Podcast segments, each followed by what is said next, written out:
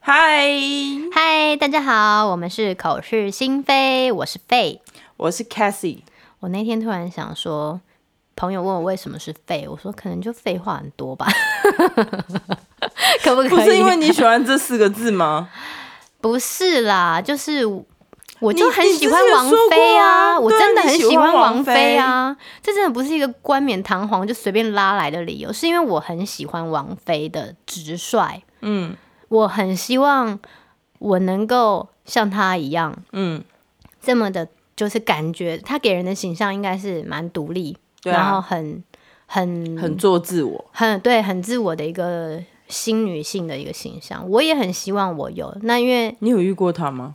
没有啊，当然没有。对，嗯，我小时候就很喜欢“飞”这个字，嗯，他的王菲的那个“飞”这个字，然后也很喜欢他，所以我就想说，嗯，我希望在这个 podcast 我可以做自己一点。嗯，所以我就用了这个口是心非的“非”。嗯嗯嗯嗯 OK，我们这一集要讨论母亲与我是母亲，妈妈教会我的事。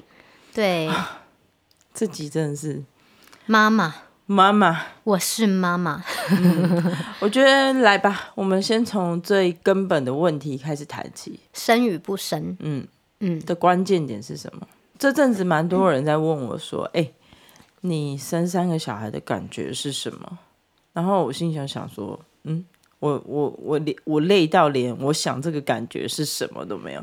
但是其实在，在、嗯、呃我那时候生不出来的时候，因为我是一二年结婚，然后我们就结了婚之后一直尝试着生小孩这件事情，但是就是一直没生不出来嘛。嗯嗯嗯嗯。那那时候，呃，因为我姐姐的小孩那时候很小，大概是四五岁的时候，嗯，然后我们有的时候都会帮我姐姐带小孩，嗯，然后所以就是就跟我先生就是在讨论说，嗯，到底要不要生小孩？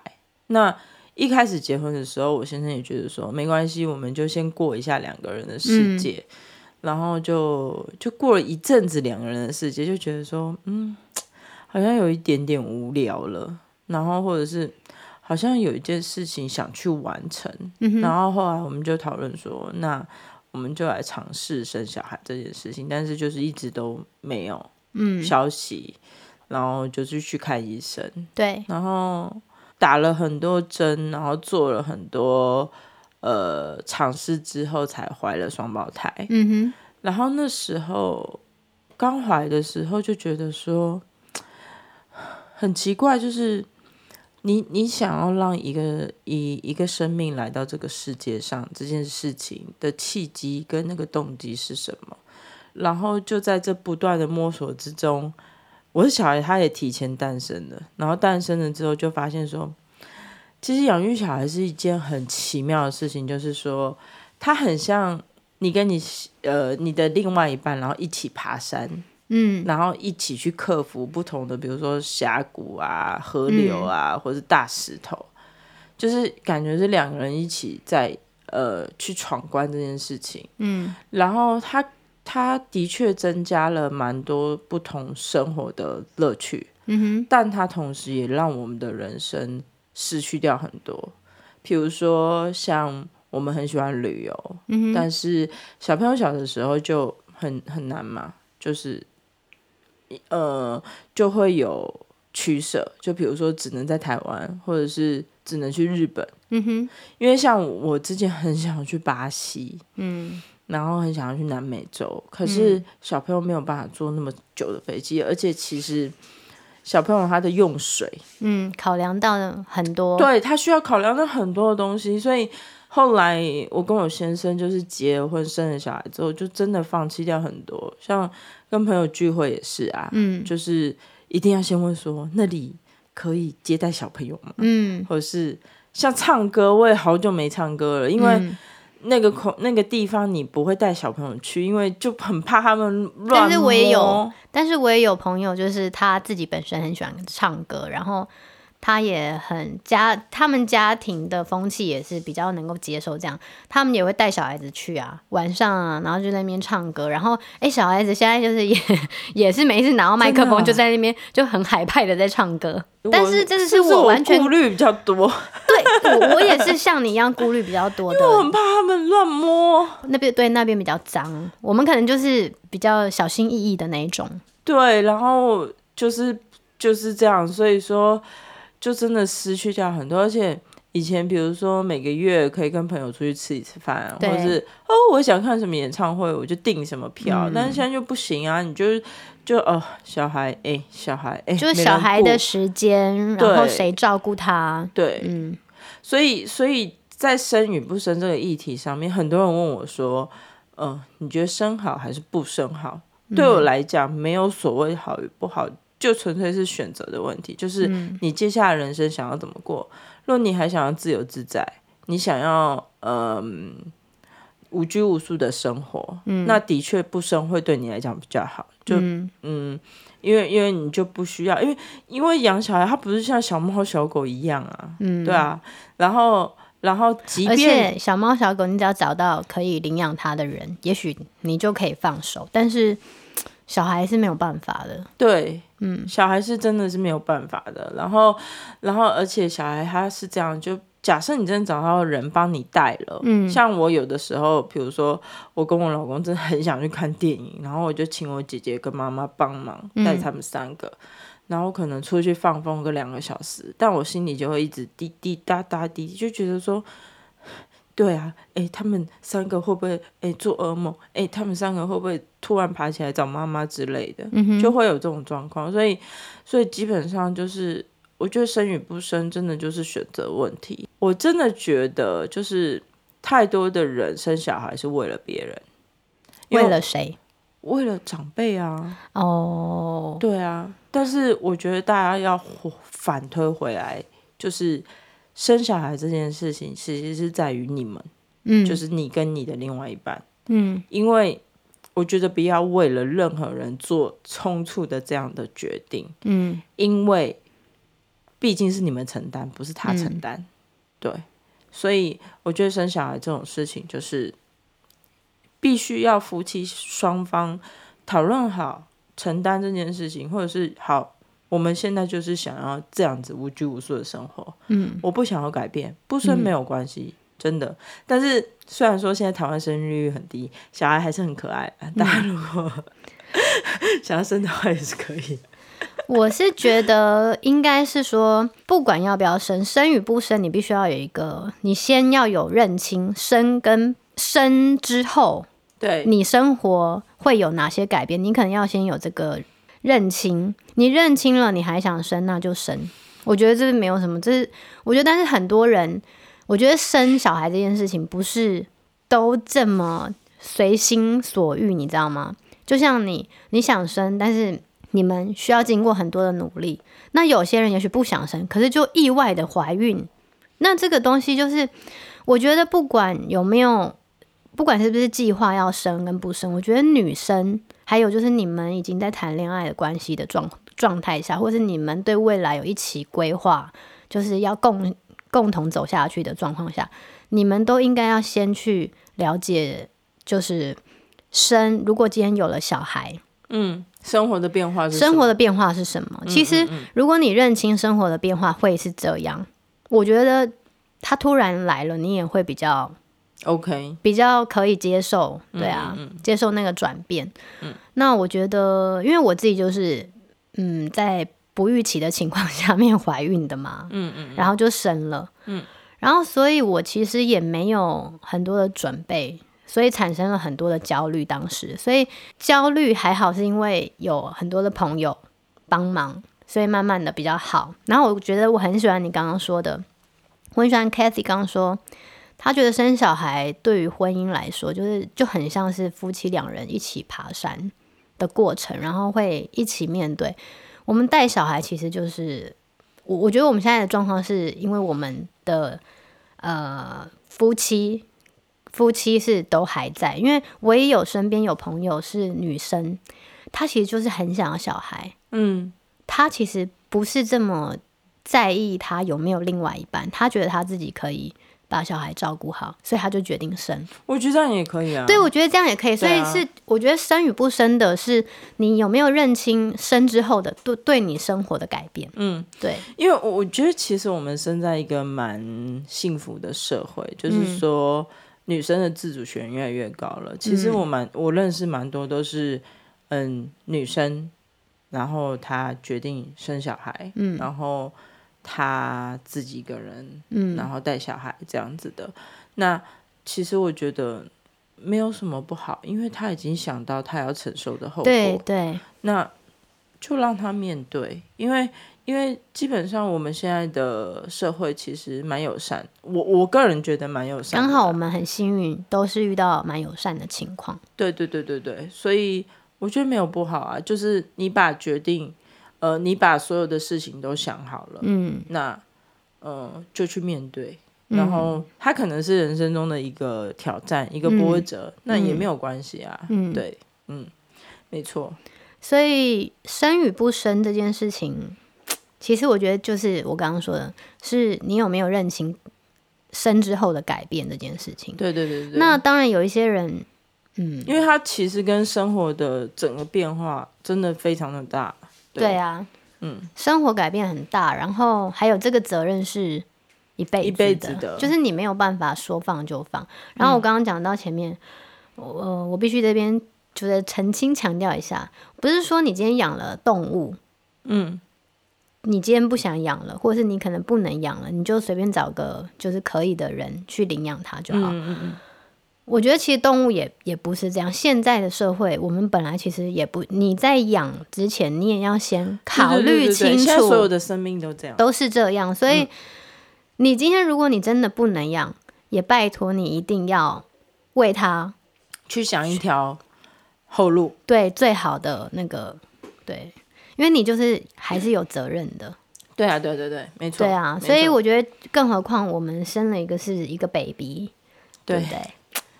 我我突然想到那个，我前阵子看那个《知否知否》，嗯，然后里面我一直很推荐你看那部戏，是因为这样，它里面一直不断的重复的一句话就是“父母之呃，父母为了孩子啊，嗯、呃，用计为之深远”，就是说，当你当了父母，你为这个孩子想的其实是很远很远的事情，就像我们最近在。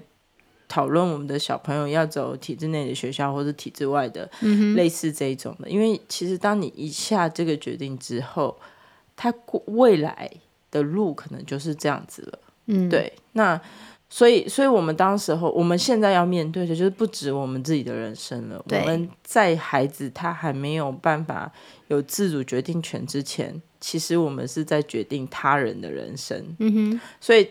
其实生与不生的这个问题，再衍生下去的是，第一个，你面对的你生活周遭的情况的时间分配，所有东西都改变了之外，嗯、还有你要去思考第二个人的人生，就是你的小孩的人生。嗯嗯，嗯，对。也许他们十八岁之后不一样，也许十五岁之后不一样，但是十岁以前。你还是要帮他想啊，因为他不可能决定他自己要做什么。嗯，对，这件事情没有所谓的对与错，也没有所谓的好不好，一定或对怎么样？对，主要就是在于看你，或是看你跟你先生，呃，你们的决定是什么。然后我觉得，既然就是承担，两个人就一起承担，然后一起一起就爬山嘛。嗯，对对对对，好，下一个，你的育儿帮手是什么呢？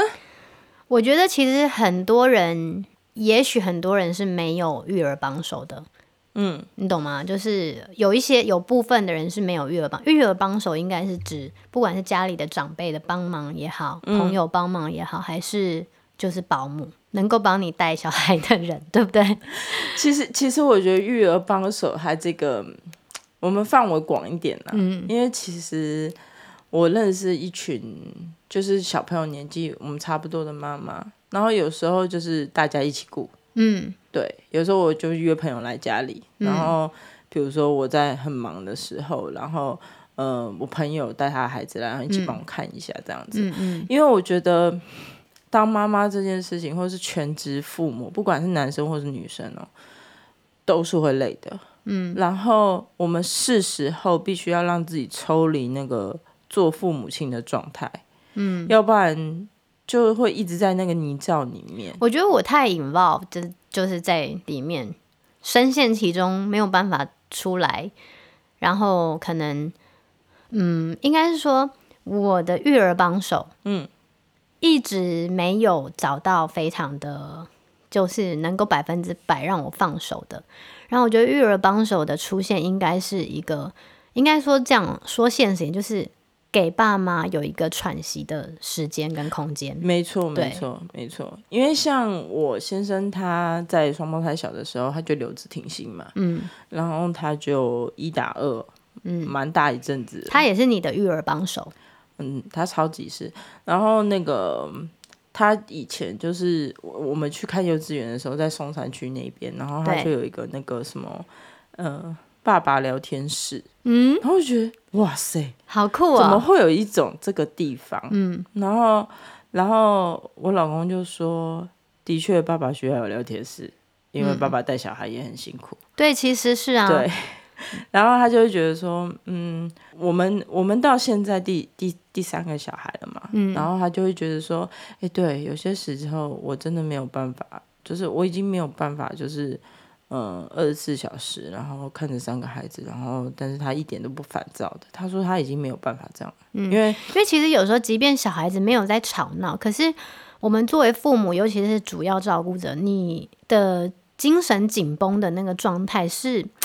是一直在那边的，就是一直压在那里，那个精神状态，即便我们在睡觉，嗯，对啊，嗯，尤其是小孩生病的时候，那真的是哦，煎熬，煎熬，因为你就你你你睡的时候，然后旁边就有一个很烫的小朋友，然后你就一直醒过来，哦、一直醒过来，没错，对，就想说好怕是不是嗯烧到几度也烧到几度，但我后来就是我我都会让自己放宽心，是因为就是。有有看一些书嘛？嗯嗯嗯，对，然后就是黄黄医生的书，知识就是力量。其实就发现，其实发烧不用害怕之类的这种，我觉得就是还好有这些书，你知道吗？但是你有有一些妈妈，我身边是有一些朋友，嗯，他们就是生了小孩，但他们其实很少看这些书，他们也我不知道为什么，就是我推荐他们看，他们也好像也觉得还好，他们觉得上网查查就好，但是网络上还是存在着非常多的。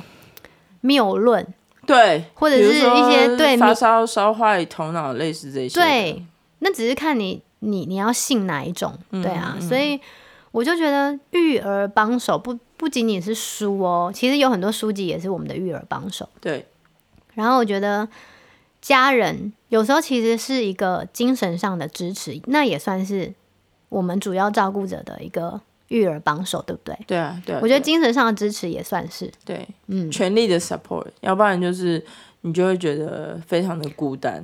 对啊，嗯，孤军奋战的感觉。嗯，所以家人的支持其实也是很重要的。对，而且还要，如果你们是呃父母都同时一起养育这个小孩，我是说，就双这叫什么？双亲都在一起吗？还是什么？就是我刚刚因为我刚好分两种嘛，一个是。自己生小孩，自己决定要生小孩，自己去抚养小孩的，对，跟有爸爸妈妈的状况下，嗯、有分这两个。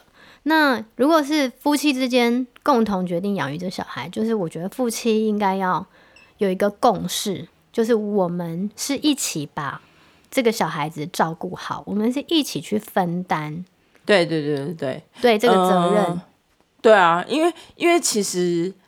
就像很多像教育的问题，其实你有时候你也需要跟另外一半讨论，是因为有时候自己一个人就是会陷在那个圈圈里面，然后一直走不出来。嗯，然后像有的时候，呃，就会咨询一下嗯老公的意见，你也是啊，你也会咨询一下老公的意见。我觉得没办法，一定要啊。对，因为有时候我们自己想。嗯是这样吗？嗯，好像又不是。我觉得对于小孩，我们会觉得我们做的每个决定，有时候男生有一个理性的灯在那里，对，然后我们就会太感性。也许对，对，我们可能就是太感性了，然后没有发现说，哦，原来小孩可能有这样子的面相。对，因为我觉得我们在做关于小孩的决定的时候，我们都会把这个选择就是看得很慎重。会因为会想说会影响到他的以后嘛，嗯，所以我们都会希望我们在做决定的时候，我们能够多听另一半的意见，或者是身边朋友的意见，要确保我们自己做这个选择是对的，或者是是往正确的方向去，不是我自己一个人在对。瞎想。瞎想，对，然后就生怕做错决定啊，所以很需要另外一半的意见，对啊，嗯。嗯。好，下一题，上一辈的教养方式跟我们现在的差异哦，差多了，好不好？我记得那个，我那时候刚生完没多久，我的香港朋友来台湾，嗯、来台湾玩嘛，然后我就跟他们见面聊天，嗯、然后他跟我说，他问我说，生小孩到底累不累？我说，哦，生不累，养很累。然后他就说，怎么样养叫做养很累？然后我就跟他说，我为了小孩，可能呃睡。睡不好啊，二十四小时一直在照顾他啊，什么的，许做很多很多很多很多事情，因为这个是一个单身女孩不能够理解的事情。然后她以为养小孩就是像我们那个年代，你不觉得我们那个我们这样长大，其实妈妈我们那一辈的妈妈也许都生很好几个，对，然后好像都很轻松。我妈妈其实跟我讲的时候也说。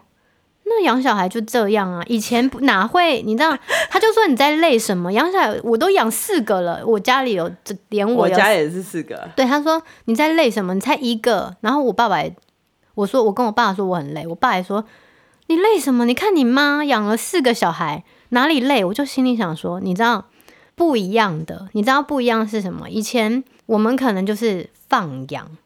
对对对对，我们以前应该叫做放养，哥哥姐姐陪你这样子就好了。对，然后或者是你就是那叫什么？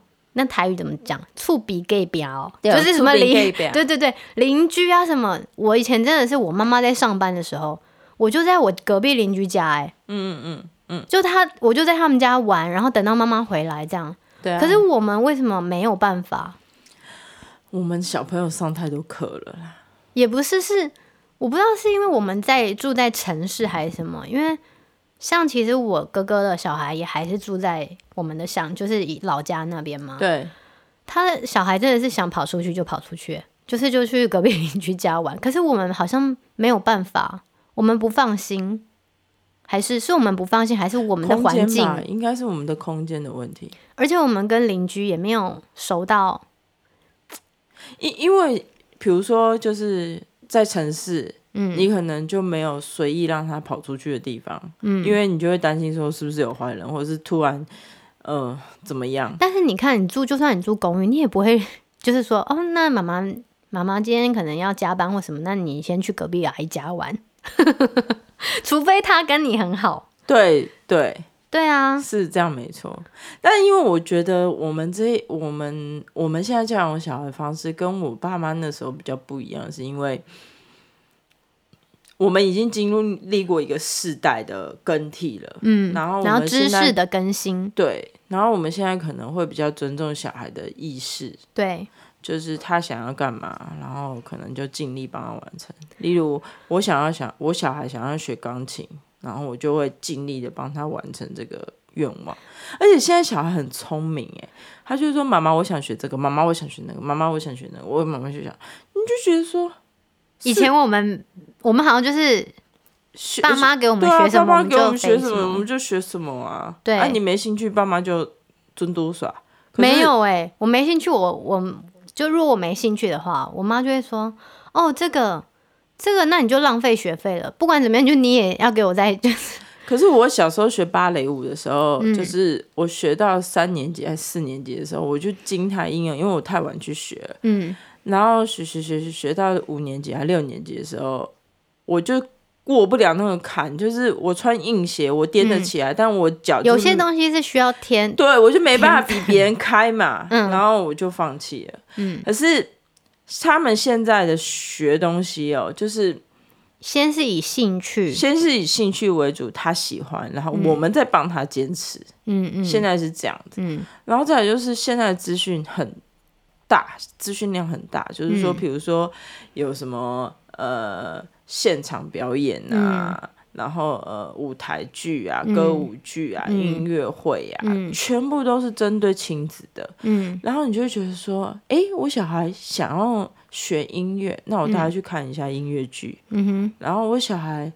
诶，现场表演好像很有兴趣，那我带他去看一下舞台剧。嗯，就是类似这种的活动越来越多，所以就会造成，嗯，对，现在真的蛮累。因为像我爸妈就会说：“你是要把你小孩变成超人吗？怎么什么都上？”我说：“那不是我愿意的。”他就跟我说他想要学，我就去报名嘛。嗯，我觉得我现在的工作就是这样子啊，就是他想要学什么，我就去报名什么，就是尽量。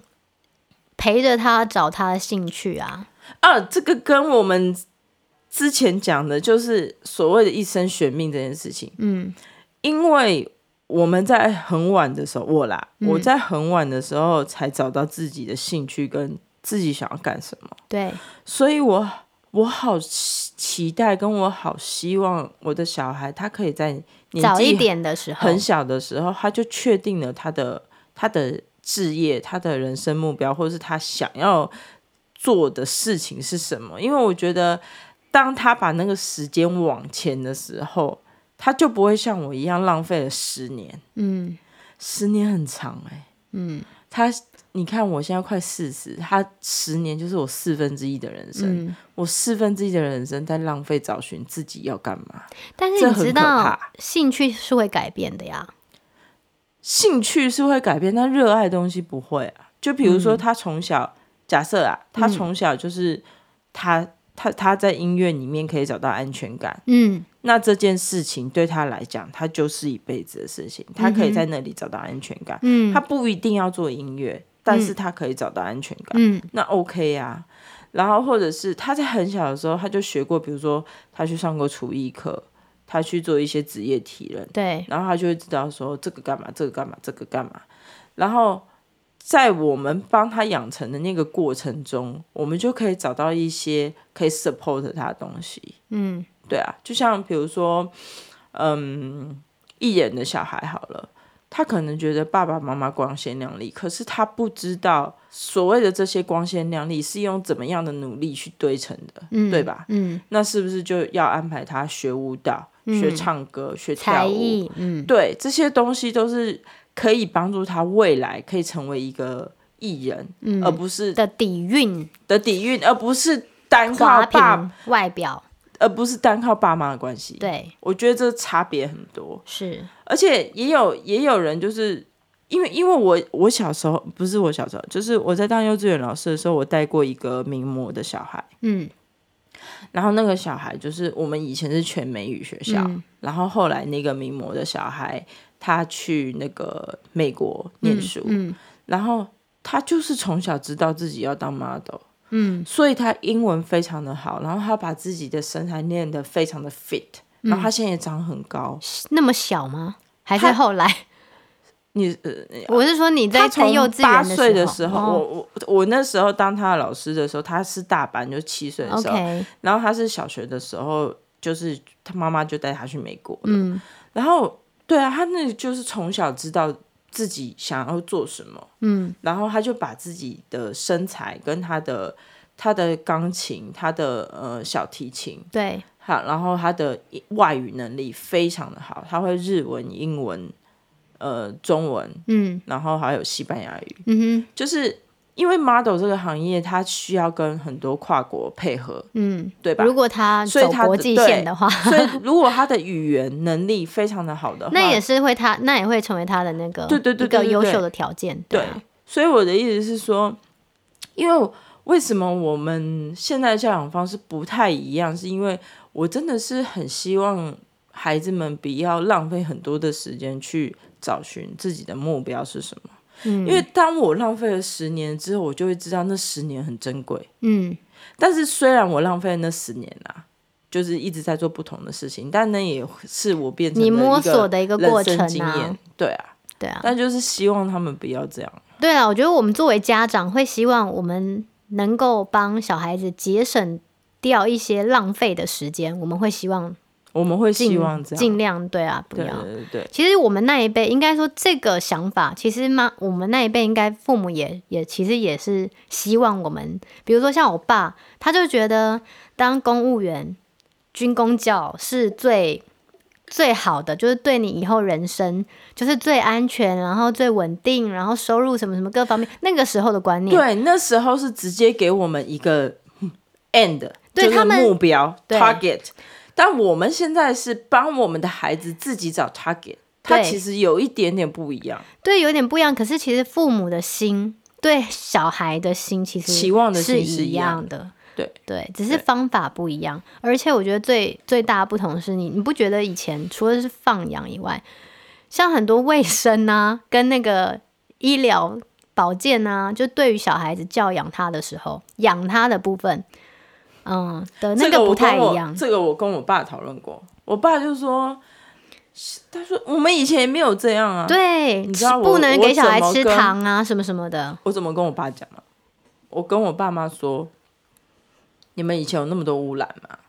对，这个这个是一个对啊，污染空气污染，然后还有你们以前，然后现在现以前老人家都会，现在老人家都会说，哪有那么多过敏？对，哎，你们过敏都假，感冒就感冒，过敏，对对对对对，就真的是过敏。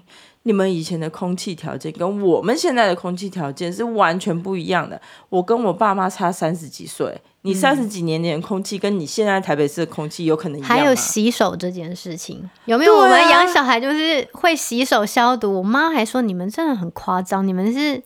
你们是养小孩是怎样？要养，我妈就会跟我讲，你现在都没有让他接触病菌。我觉得她说的也是对的，只是说，对，我们可以保持卫生干净。为什么我们不不先做？一定要让他遭受这些细菌的感染之后，他再产产生那个抗体。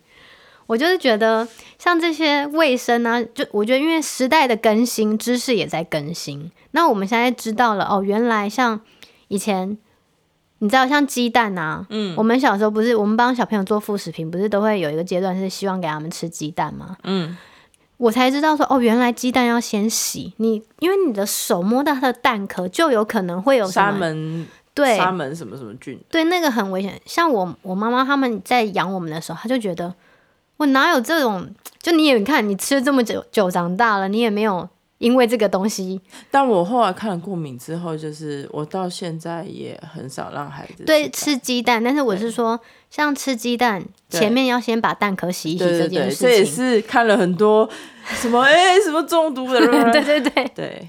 所以像这些教养的，不管是教养的观念还是教养的习惯，就是。完全不一样，不太一样，而且因为更新，然后有时候你知道，妈妈长辈就有一种有一种冷，叫做外婆觉得冷。对，哦，我记得我女儿，我女儿小时候就是她，她是属于身体比较热的那一种，嗯，然后我妈就一直说小朋友一定要给她绑肚，你知道，就是 要给她有一个维度的地维度的东西，维度的东西，对，然后给她睡觉，然后说不管夏天还是冬天，你都要这样，因为怕她肚子。去着凉，嗯嗯，结果我就是觉得，对，我小时候就想说，哦，妈妈这个是也是好的，然后我小时候可能也是这样过来的，嗯，对，我就帮我女儿围了肚，结果她隔天整个就是打开热疹，那时候冬天哎，嗯，然后整个肚子这边就只有肚子这边长热疹，对啊，对啊，然后我妈就一直坚持说那不是热疹，我妈就说，哎呀，是什么样过敏是不是？然后。然后我就说，没有小孩真的很容易热疹。对，然后我才知道，你知道小孩子的体温就是比我们高。对对。然后我妈总是会说，嗯，你出去就是要给他加件衣服，不管怎么样，你出门就是要给他戴帽子，要加件衣服。真的。有风就要戴帽子，不管是 夏天还是冬天。我就说你真的不要，我说不要，请不要。我觉得，我觉得这样才比较容易感冒。就对。所以，真的教养观念是已经很大的更新，对，对啊。我们不能说老一辈的方法，我觉得老一辈还是有他们的一些经验、道理跟智慧。对，没错。我们不是说我们都否定，我们没有要反抗，只是有的时候在时代的更替下，像现在是会有过敏这件事情的哦。对，过敏是医生认证的哦。对，然后防 湿度变大，小朋友的咳嗽就有很可能是过敏哦。对，对对。然后床单要更替呀、啊，要换啊，要用防螨传单之类的。对，对所以就床单这两个字好难念。床单，我觉得这个光这一题就可以整个就讲很久啊，漏漏等，你知道？这这这个真的是太多太多内心的经验在了。奶奶觉得冷，外婆觉得冷，然后。嗯哦，我讲到这个，突然岔个题，外婆，我印象很深。我不知道你们家怎么叫，你们家叫你的妈妈是叫阿妈哦？嗯，你们是姥姥？不是我阿婆。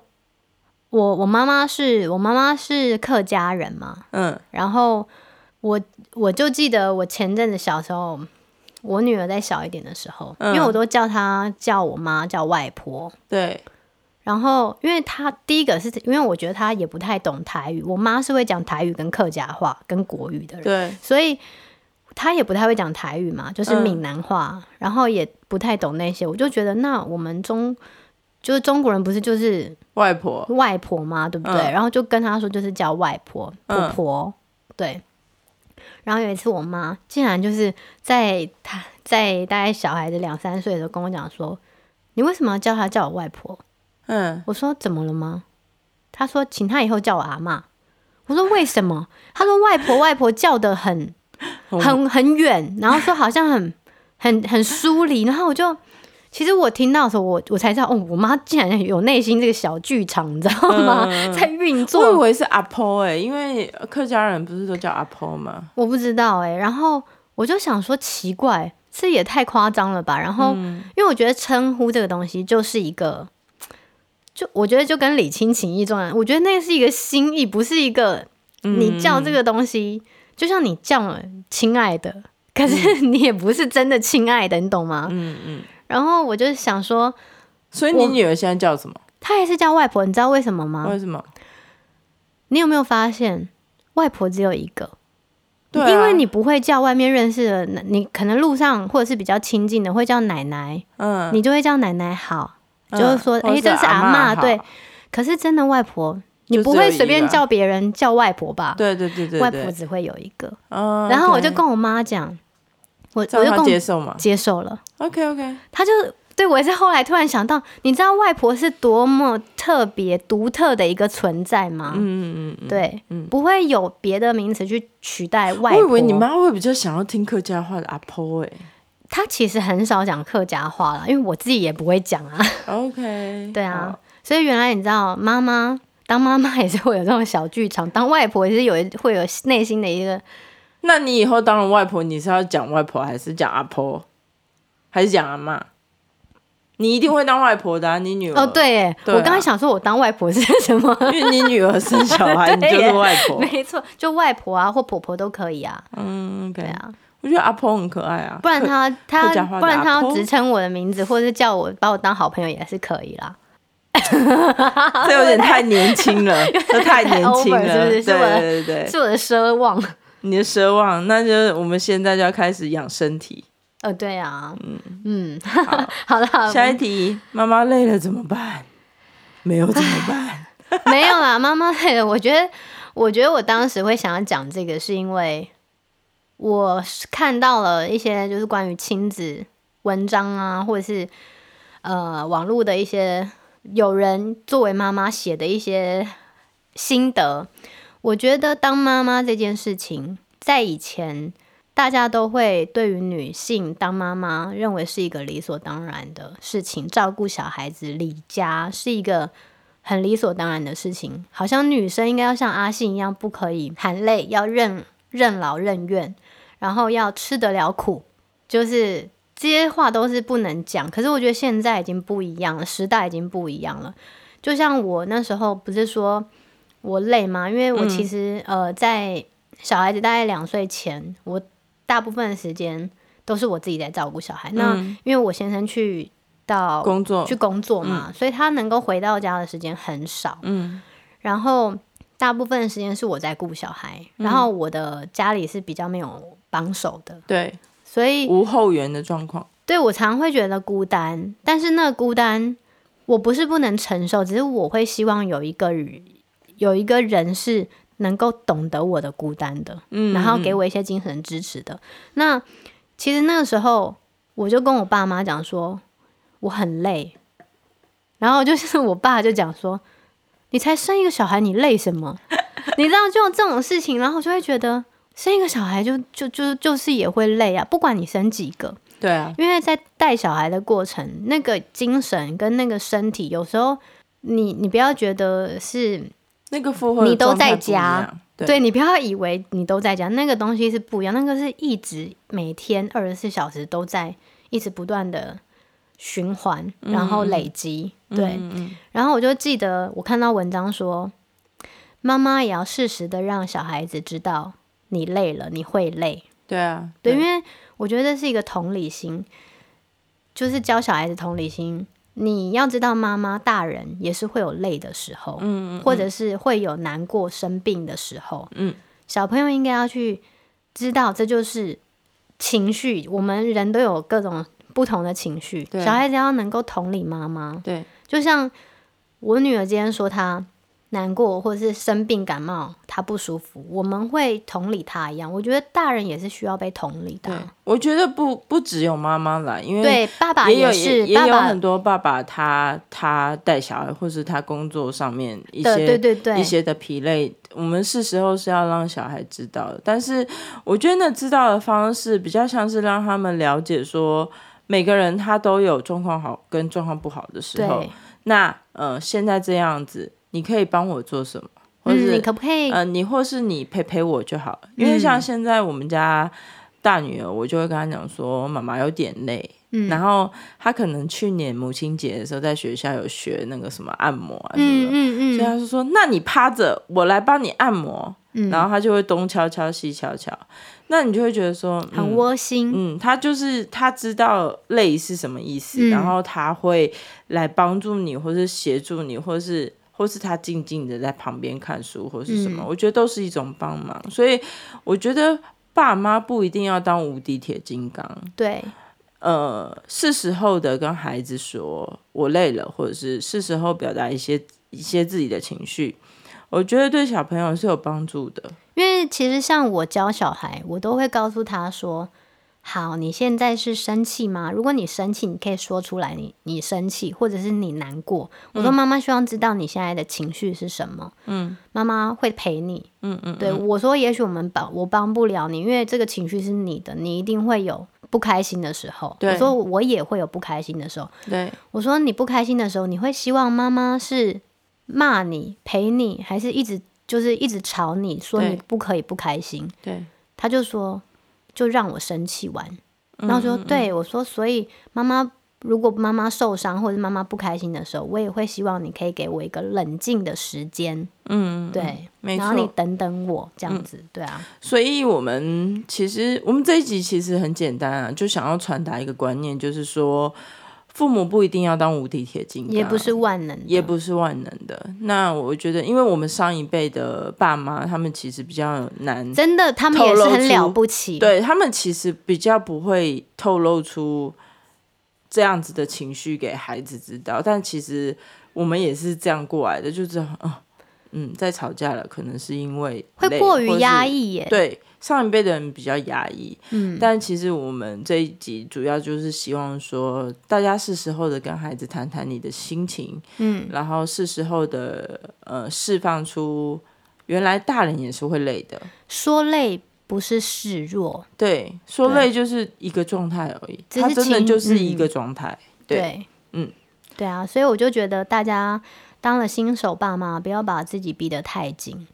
对，然后身边的人也要适时的给予，就是支持，支持，对，给予支持，精神上的支持也好，嗯、或者是就是实际上的帮忙也好，就是爸妈会是需要有一个喘息的时间跟空间。嗯嗯嗯，没错没错，对啊，好了好了，今天这一集就这样喽，拜拜，我们下次再见，拜拜。拜拜拜拜。拜 do do do ba ba ba ba go